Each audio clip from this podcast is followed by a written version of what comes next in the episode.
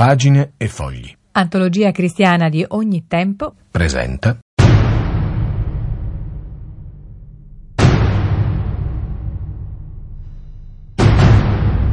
Faccia a faccia improbabili alla Radio Vaticana.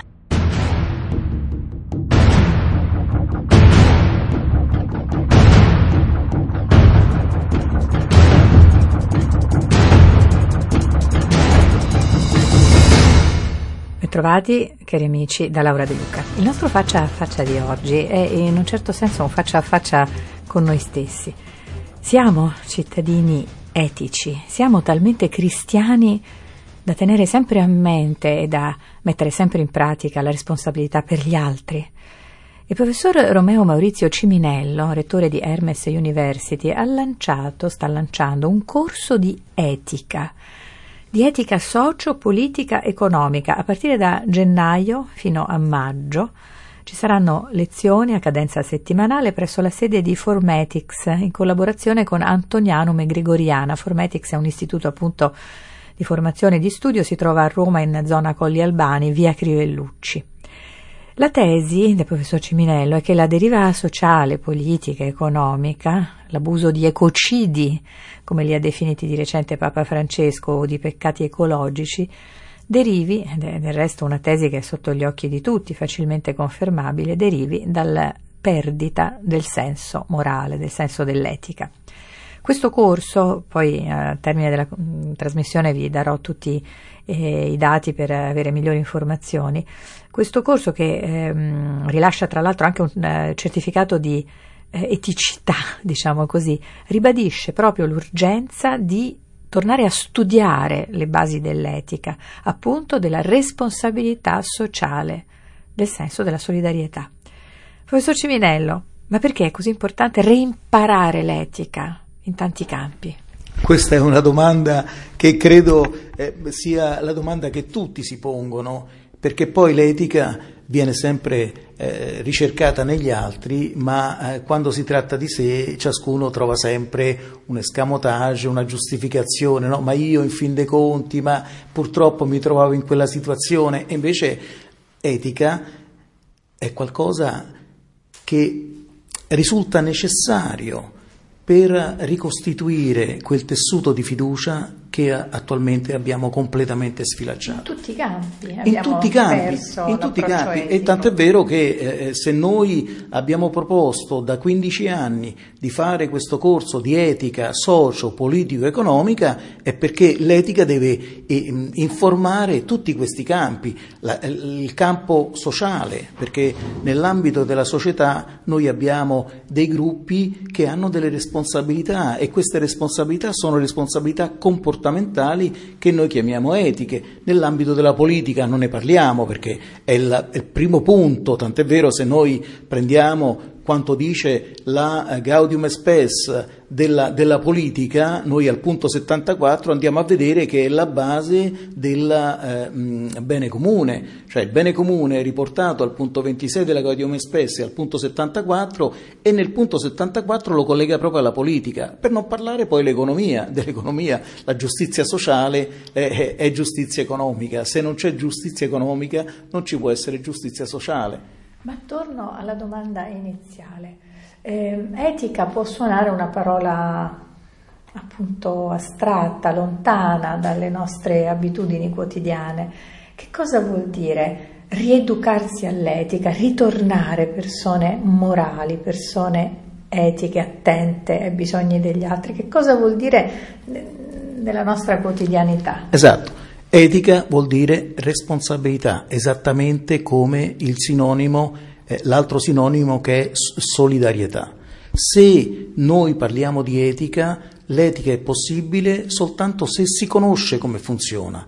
L'etica va vista su due livelli, c'è un'etica pura che è un'etica indicativa, un'etica normativa, un'etica che spiega eh, eh, interpreta determinate cose, ma che è teorica. Le famose leggi morali, esatto, la legge naturale. Esatto, no? esatto. Poi invece c'è l'etica applicata, che è il livello inferiore, e l'etica applicata è praticamente quella che attiene alla persona, al singolo, è un po' come il discorso della giustizia sociale, no? che c'è la giustizia eh, retributi- eh, redistributiva, la giustizia legale e poi c'è la giustizia commutativa. La giustizia commutativa riguarda il singolo, mentre la giustizia redistributiva e la giustizia legale la riguarda la collettività. E così il discorso dell'etica applicata. L'etica applicata riguarda la mia responsabilità e quindi se io voglio eh, eh capire qual è la dimensione della responsabilità e quindi perché sono responsabile, verso chi sono responsabile, di cosa sono responsabile, quanto sono responsabile, devo capire il processo ma questo processo lo capisco soltanto se, ecco, posso fare un esempio che faccio sempre perché è, è, è indicativo. Allora, quando parliamo di etica pura, noi possiamo parlare della, cioè, la luce. Qual è la luce più bella che conosciamo?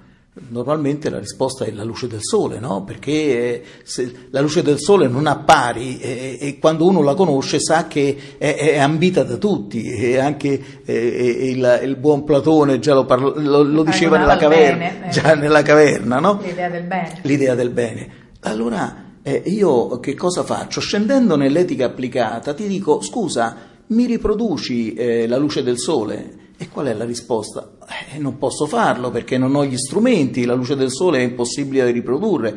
Sì, ma tu hai dei limiti storici nei quali ti devi saper orientare e organizzare. Allora, come puoi riprodurre questa luce? Certo, la luce del sole no, ma tu puoi avere una lampadina tascabile, puoi avere un falò, un fiammifero, puoi avere un farologeno. E dov'è il discorso etico? Di capire qual è la tua responsabilità nei confronti dell'altro. Professore, come mai abbiamo dimenticato la luce del sole? Che cosa ci è successo? O meglio, nelle civiltà antiche pure era facile che si perdesse il senso morale, no? Eh, la storia umana è piena di resoconti, di eh, imprese crudeli, eh, di violenze inenarrabili compiute dagli uomini contro gli uomini. Eppure, non so se per, eccesso di autocritica, oggi ci sentiamo particolarmente lontani da questa dimensione etica. Che cosa ci ha fatto perdere apparentemente in maniera definitiva la memoria sul bene, sulla luce del sole? Eh, questa è una bella domanda che mi permette di dare una risposta importantissima e che ehm, non, non mi sembra che molte persone abbiano approfondito il tema.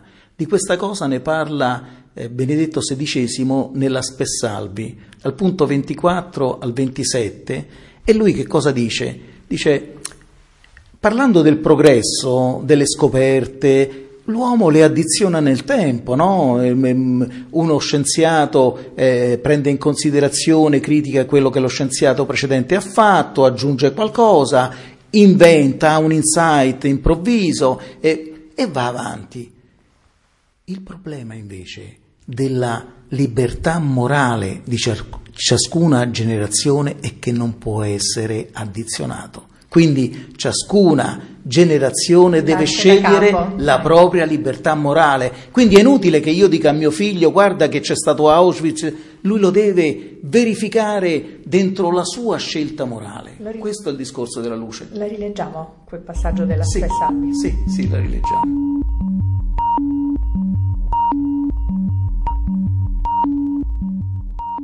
Chiediamoci ora di nuovo che cosa possiamo sperare e che cosa non possiamo sperare.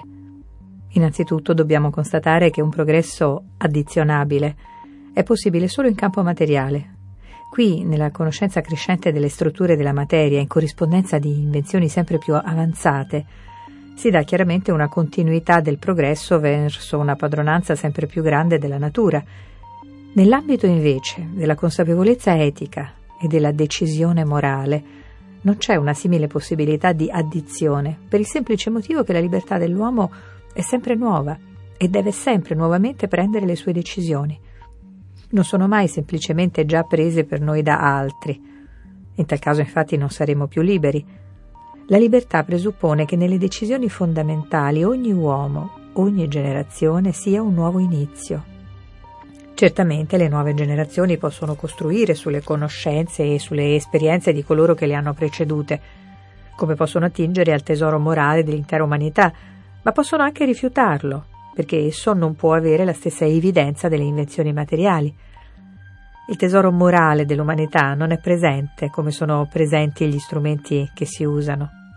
Esso esiste come invito alla libertà e come possibilità per essa. Conseguenza di quanto detto è che la sempre nuova faticosa ricerca di retti ordinamenti per le cose umane è compito di ogni generazione, non è mai compito semplicemente concluso. Ogni generazione, tuttavia, deve anche recare il proprio contributo per stabilire convincenti ordinamenti di libertà e di bene, che aiutino la generazione successiva come orientamento per l'uso retto della libertà umana e diano così, sempre nei limiti umani, una certa garanzia anche per il futuro. In altre parole, le buone strutture aiutano, ma da sole non bastano. L'uomo non può mai essere redento semplicemente dall'esterno.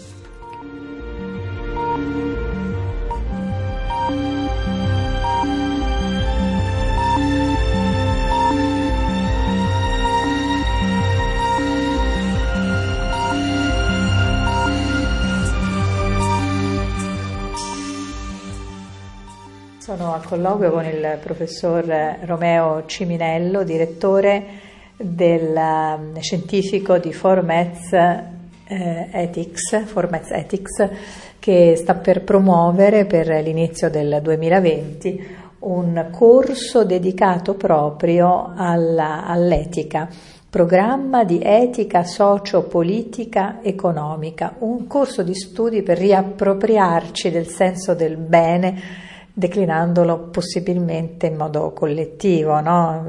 dal sì. punto di vista della nostra responsabilità. non si può fare a meno, cioè il, il bene, il bene eh, eh, comune è il bene di tutti e di ciascuno e questo il, finché non si capirà che il bene è bene comune in quanto nel punto 26 della Gaudium Spes viene spiegato che è la possibilità data quanto ai singoli e quanto ai gruppi di eh, ehm, esprimere quanto più speditamente possibile le proprie potenzialità, quindi ciascuno deve prendere il suo posto, cioè tu devi essere, come diceva Martin Luther King, se sei un cespuglio nella valle o se sei una scopa dietro la porta della cucina, tu devi essere il meglio di ciò che sei. E soltanto essendo il meglio di ciò che sei tu puoi testimoniare agli altri l'importanza della tua umanità. E noi abbiamo dimenticato che la nostra dignità è rappresentata dalla conoscenza dei valori di umanità che abbiamo introitato dentro di noi. Se noi non conosciamo i valori di umanità che ci rappresentano, la nostra dignità si svilisce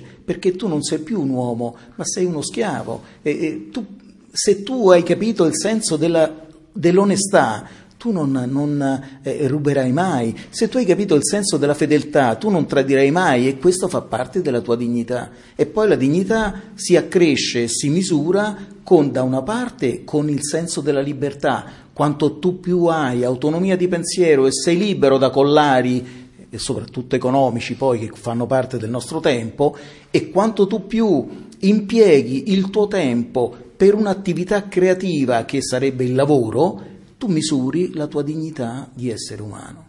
Ed ecco che l'etica restituisce appunto dignità e senso della vita a ciascuno, a ciascun individuo proprio nell'ambito di una collettività. Vediamo in dettaglio il programma di questo corso che inizia il 14 gennaio, quindi subito dopo le feste di Natale e va avanti fino alla fine 26, di maggio. 26 di maggio. Vuol dire che ci sono almeno eh, una 18, ventina di incontri. 18 incontri sono ogni martedì dalle 18.30 alle 20.15, proprio per dare uno spazio eh, congruo ai determinati argomenti che eh, vengono trattati e che non, eh, ovviamente non potranno essere trattati in maniera esaustiva, ma sono quelle, quelle, eh, quegli spunti che permettono alle persone poi pensare. di pensare, perché Io... oggi non pensa più nessuno, questo è il problema serio. Allora, Tutti a correre. Gli incontri spaziano veramente in settori molto diversi, tutti accomunati appunto dal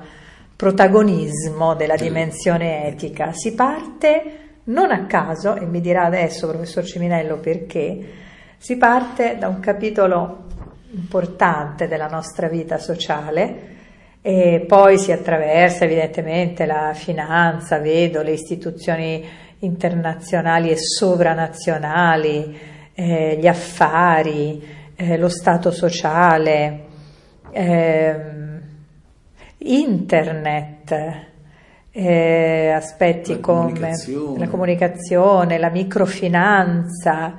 Il primo incontro però il di che incontro... cosa parlerà? Ecco, il primo incontro noi l'abbiamo centrato, ormai sono eh, eh, tre anni che abbiamo capito che noi dobbiamo dare eh, oggettivamente il riscontro sulla dimensione della famiglia e noi cominciamo proprio come la famiglia cellula primaria della società. E noi mh, abbiamo voluto scegliere proprio come parte iniziale eh, di questo corso la famiglia cellula della società perché nella realtà sociale eh, la famiglia rappresenta sia la prima cellula della società ma anche un'impresa perché se la famiglia non ha i riferimenti della progettualità imprenditoriale, la famiglia non può andare avanti. Proprio società in piccolo. Società in società piccolo. In piccolo. Sì, sì, Nella sì. famiglia eh, si vivono tutti gli aspetti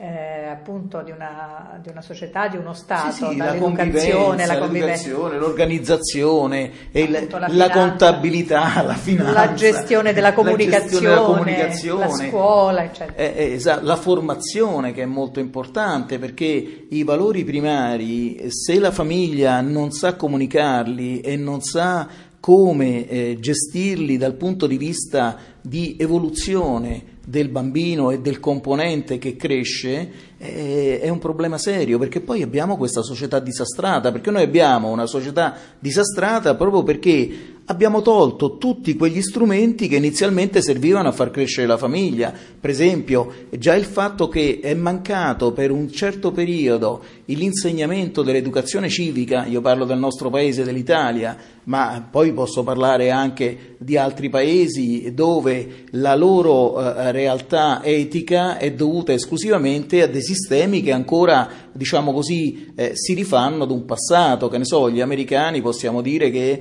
eh, eh, ehm, ancora basano su un discorso, diciamo, di ordine protestante e, e, e la stessa cosa gli inglesi, quindi c'è quella, ehm, ehm come posso dire, eh, linearità di pensiero che si rifà ad un discorso del passato. I francesi già sono diversi, i tedeschi eh, sono molto eh, ordinati, ma se c'è una, eh, eh, un influsso esterno, loro sono pronti a prenderlo. Allora il problema nostro che siamo creativi è che noi siamo quelli che nella Sollicitudore Socialis eh, eh, San Giovanni Paolo II l'ha spiegato molto bene al punto 36 e 37, le strutture di peccato. No? Noi italiani abbiamo questa creatività del Made in Italy, noi siamo bravissimi nel saper creare le strutture di peccato. E da dove vengono? Vengono da due sentimenti, da due attitudini, dice eh, Giovanni Paolo II.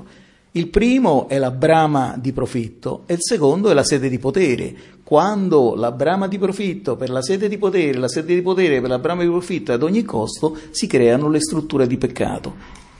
Eh, proprio per l'attenzione, suppongo, a queste strutture di, perca- di peccato, eh, tema, i temi finanziari e economici mi sembrano predominanti nel programma del vostro corso di questo corso di, ripeto, etica socio-politica economica. Torniamo ad essere etici, ovvero responsabili per gli altri, questo è il sottofondo. E mi sembra che i temi finanziari o economici ritornino, declinati in vario modo, per esempio il tema del debito dei paesi in via di sviluppo, un'espressione ritornante, un po' misteriosa, finanza etica, che sembra un po' un ossimoro, una contraddizione, ancora crowdfunding, dicevo, microcredito, affari, mi sembra che siano temi che eh, ricorrano particolarmente in questo corso e che abbiate leggermente tralasciato la politica, il tema della politica, a vantaggio della, dell'attenzione al mondo economico, o sbaglio? Perché fa più paura, appunto, le strutture di peccato sono più lì nel, no, nelle devo, banche. Nel... Devo dire, eh, diciamo che nel programma viene spiegato, no?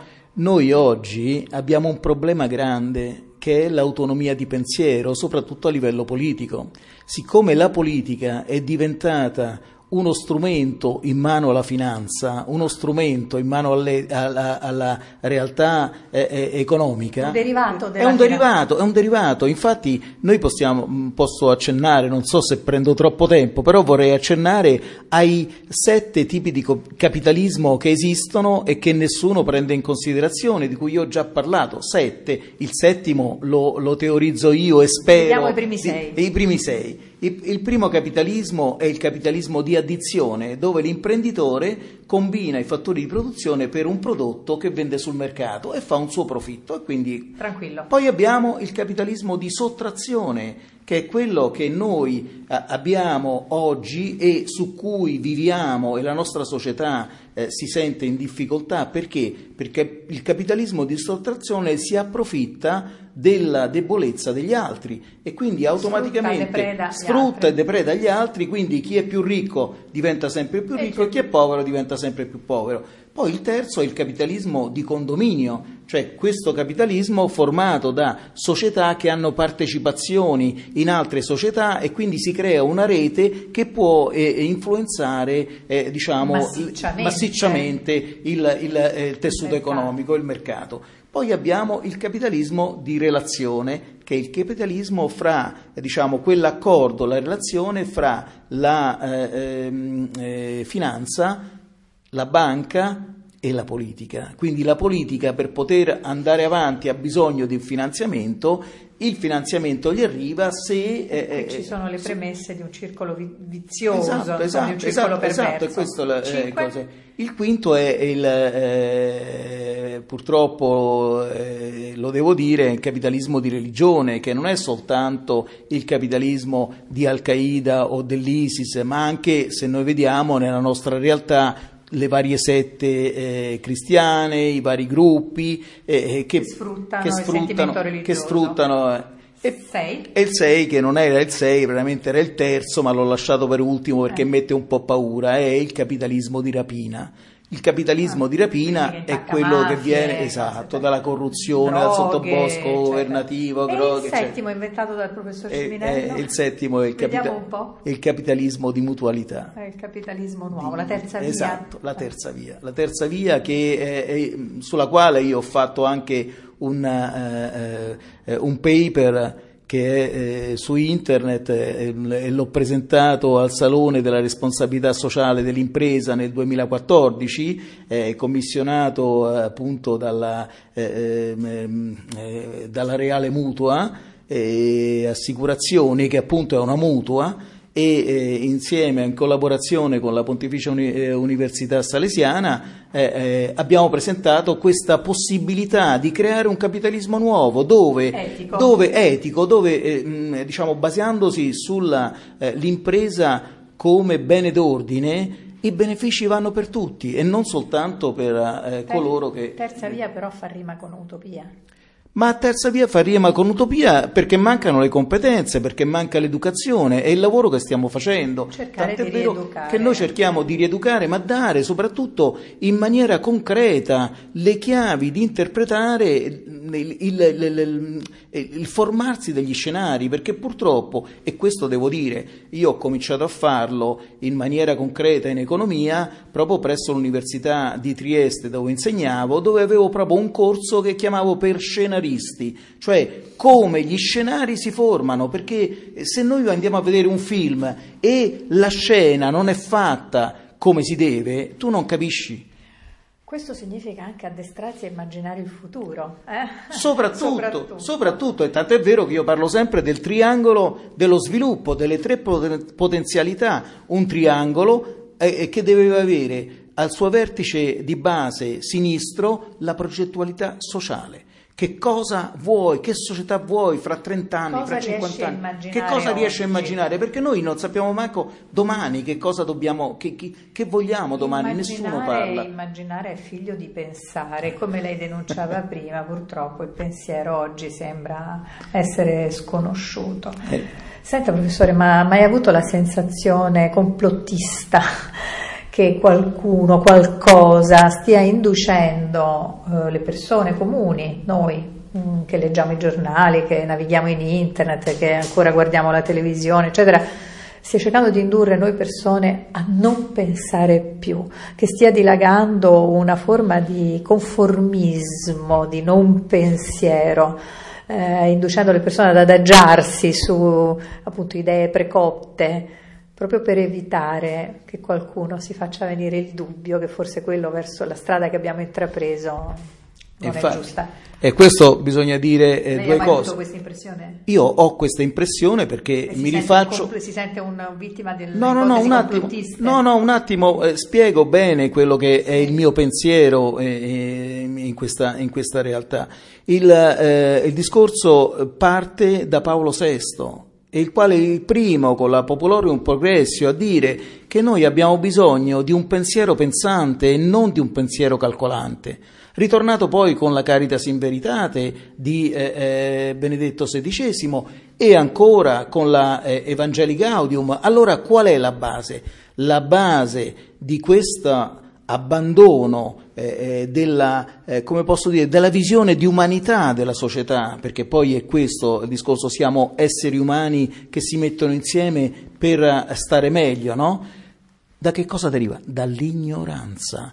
Noi vogliamo essere sempre più ignoranti, non vogliamo assolutamente rimboccarci le maniche. È, quello che è successo con il 68. Noi abbiamo gettato eh, l'acqua, eh, l'acqua, sporca con il bambino, perché prima avevamo un'autori, eh, un'autorità, un nozionismo, un qualcosa che non ci faceva parlare. Noi abbiamo fatto i salti mortali, le rivoluzioni per volere una formazione invece dell'informazione soltanto, poi non ci hanno dato più né l'informazione né nella formazione. E la, l'ignoranza ormai vige generalizzata eh, da tutti quanti. E quando tu dici a una persona guarda che dobbiamo fare questo, nel momento in cui capisce che deve implicarsi, si ritira e allora preferisce avere il, lo scoop televisivo, la, la, stri, la strillata, stordirsi. lo stordirsi. Ecco, questo è il, per non stordirci, quale documento vogliamo rileggere? Il, sul Popolorum Progressio di Paolo VI? Io, io, io, io direi che eh? eh, quella è la base, come ha, detto, esatto, come ha detto la Caritas in, vari, in Veritate, eh, che la Popolorum Progressio rappresenta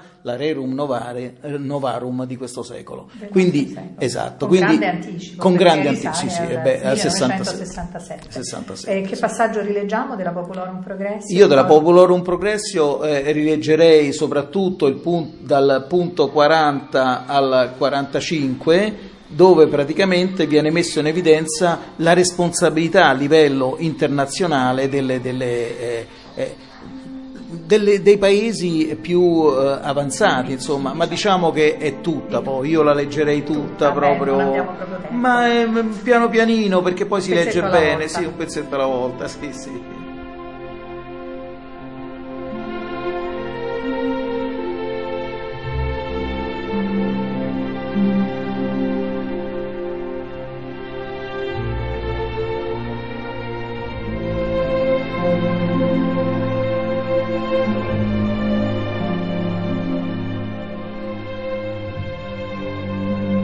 I popoli poveri non staranno mai troppo in guardia contro questa tentazione che viene loro dai popoli ricchi, i quali offrono troppo spesso, insieme con l'esempio del loro successo nel campo della cultura, della civiltà tecnica, un modello di attività tesa prevalentemente alla conquista della prosperità materiale.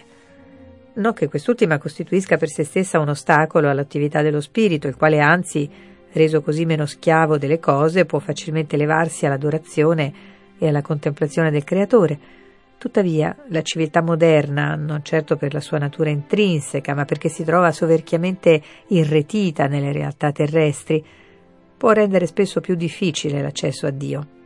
In quanto viene loro proposto, i popoli in via di sviluppo devono dunque saper fare una scelta, criticare ed eliminare i falsi beni che porterebbero con sé un abbassamento dell'ideale umano, accettare i valori sani e benefici per svilupparli congiuntamente ai loro secondo il proprio genio particolare. È un umanesimo plenario che occorre promuovere. Che vuol dire ciò se non lo sviluppo di tutto l'uomo e di tutti gli uomini? Un umanesimo chiuso, insensibile ai valori dello spirito e a Dio, che ne è la fonte, potrebbe apparentemente avere maggiori possibilità di trionfare. Senza dubbio l'uomo può organizzare la terra senza Dio, ma senza Dio egli non può alla fine che organizzarla contro l'uomo. L'umanesimo esclusivo è un umanesimo inumano. Non v'è dunque umanesimo vero se non aperto verso l'assoluto, nel riconoscimento di una vocazione che offre l'idea vera della vita umana. Lungi dall'essere la norma ultima dei valori, l'uomo non realizza se stesso che trascendendosi. Secondo l'espressione così giusta di Pascal, l'uomo supera infinitamente l'uomo. Lo sviluppo integrale dell'uomo non può aver luogo senza lo sviluppo solidale dell'umanità. Come dicevamo a Bombay, l'uomo deve incontrare l'uomo, le nazioni devono incontrarsi come fratelli e sorelle, come i figli di Dio in questa comprensione e amicizia vicendevoli, in questa comunione sacra, noi dobbiamo parimenti cominciare a lavorare assieme per edificare l'avvenire comune dell'umanità. Questo dovere. Riguarda in primo luogo i più favoriti, i loro obblighi sono radicati nella fraternità umana e soprannaturale e si presenta sotto un triplice aspetto, dovere di solidarietà, cioè l'aiuto che le nazioni ricche devono prestare ai paesi in via di sviluppo, dovere di giustizia sociale, cioè il ricomponimento in termini più corretti delle relazioni commerciali difettose tra popoli forti e popoli deboli, dovere di carità universale, cioè la promozione di un mondo più umano per tutti, un mondo nel quale tutti abbiano qualcosa da dare e da ricevere, senza che il progresso degli uni costituisca un ostacolo allo sviluppo degli altri. Il problema è grave, perché dalla sua soluzione dipende l'avvenire della civiltà mondiale.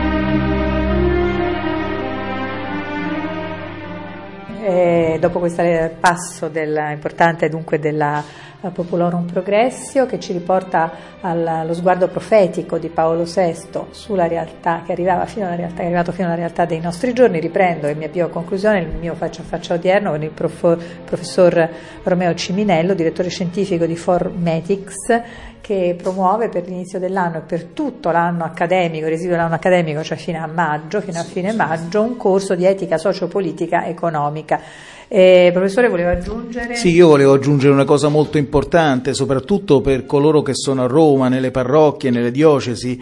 Noi abbiamo sentito eh, la richiesta di ascoltare il grido citt- della città, il grido delle famiglie, il grido dei poveri, il grido dei malati. Allora eh, è importante che ci sia una sensibilizzazione, eh, ritengo eh, che sia fondamentale che ci si faccia carico, soprattutto coloro che hanno la possibilità di indirizzare in una visione economica cristiana i, pro, i giovani, le persone che gravitano intorno alle parrocchie, debbono veramente fare in modo che questi problemi siano presi in considerazione, pensando che la prima cosa è la conoscenza e la competenza. E l'addestramento al pensiero.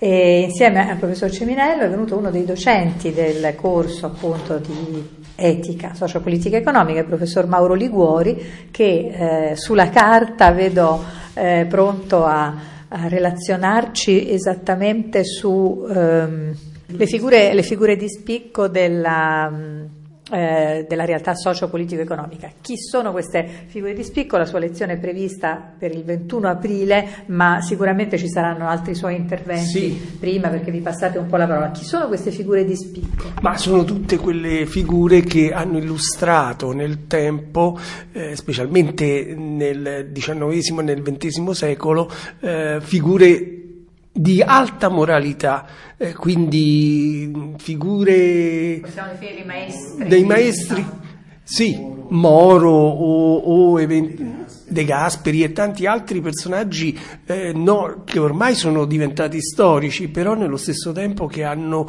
eh, dato un impulso alla, all'economia, alla finanza, alla socialità. E quindi mh, non solo su questo ma anche su altri argomenti quali possono essere eh, quelli eh, per esempio mh, probabilmente dovrò sostituire eh, persone di libera perché generalmente l'associazione eh, contro le mafie per il semplice fatto che eh, per loro è sempre un piccolo rischio venire da noi o, essere eh, pubblicizzati sotto questo aspetto, per cui mi manderanno degli elaborati che io poi eh, riprodurrò in aula eh, proprio eh, nella lotta contro le mafie e i terreni confiscati alle mafie. Oltretutto, e questa eh, lezione è del 21 di aprile del 2020, eh, non solo, ma ci saranno anche altre occasioni che con il professor Ciminello ci passeremo parola su determinati argomenti quali potranno, potrà essere anche la finanza comportamentale, ecco, la finanza comportamentale il 5 maggio.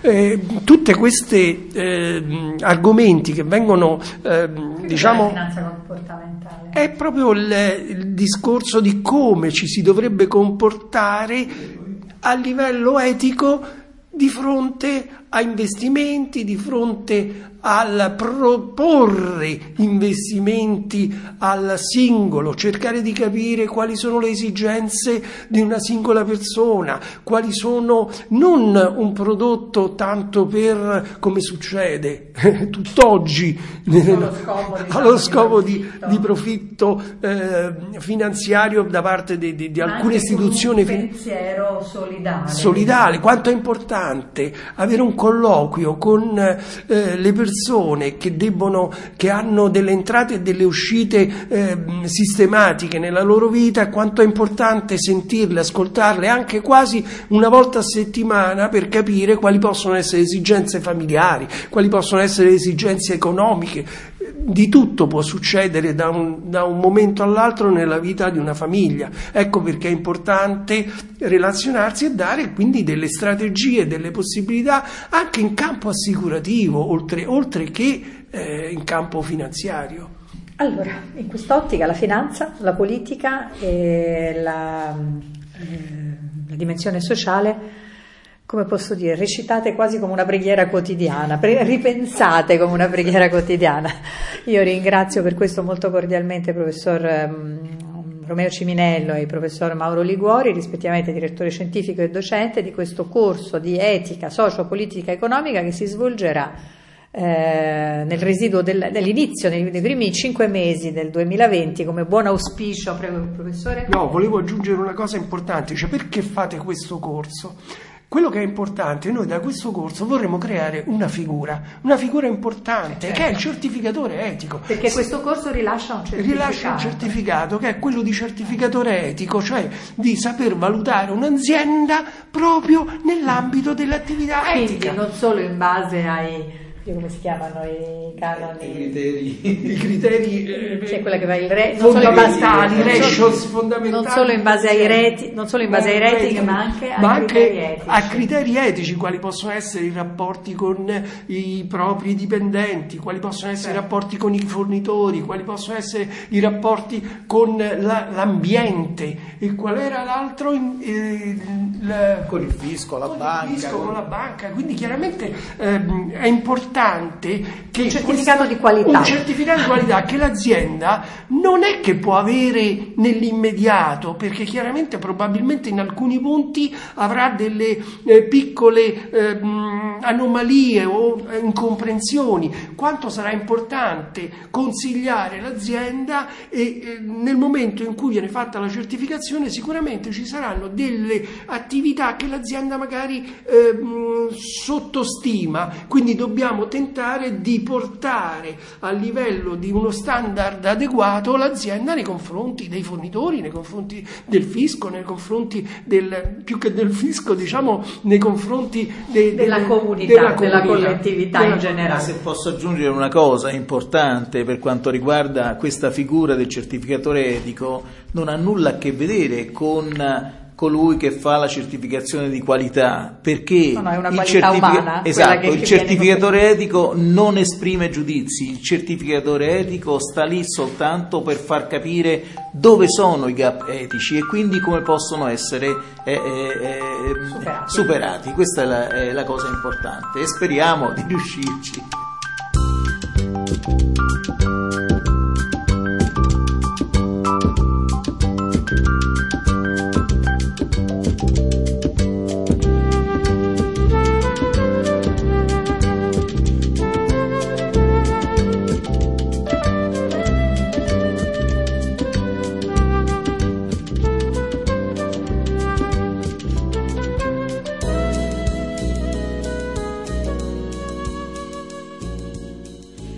Programma di etica sociopolitica economica si svolgerà dunque a partire dal prossimo 14 gennaio 2020 nel corso di tutti i primi cinque mesi del nuovo anno.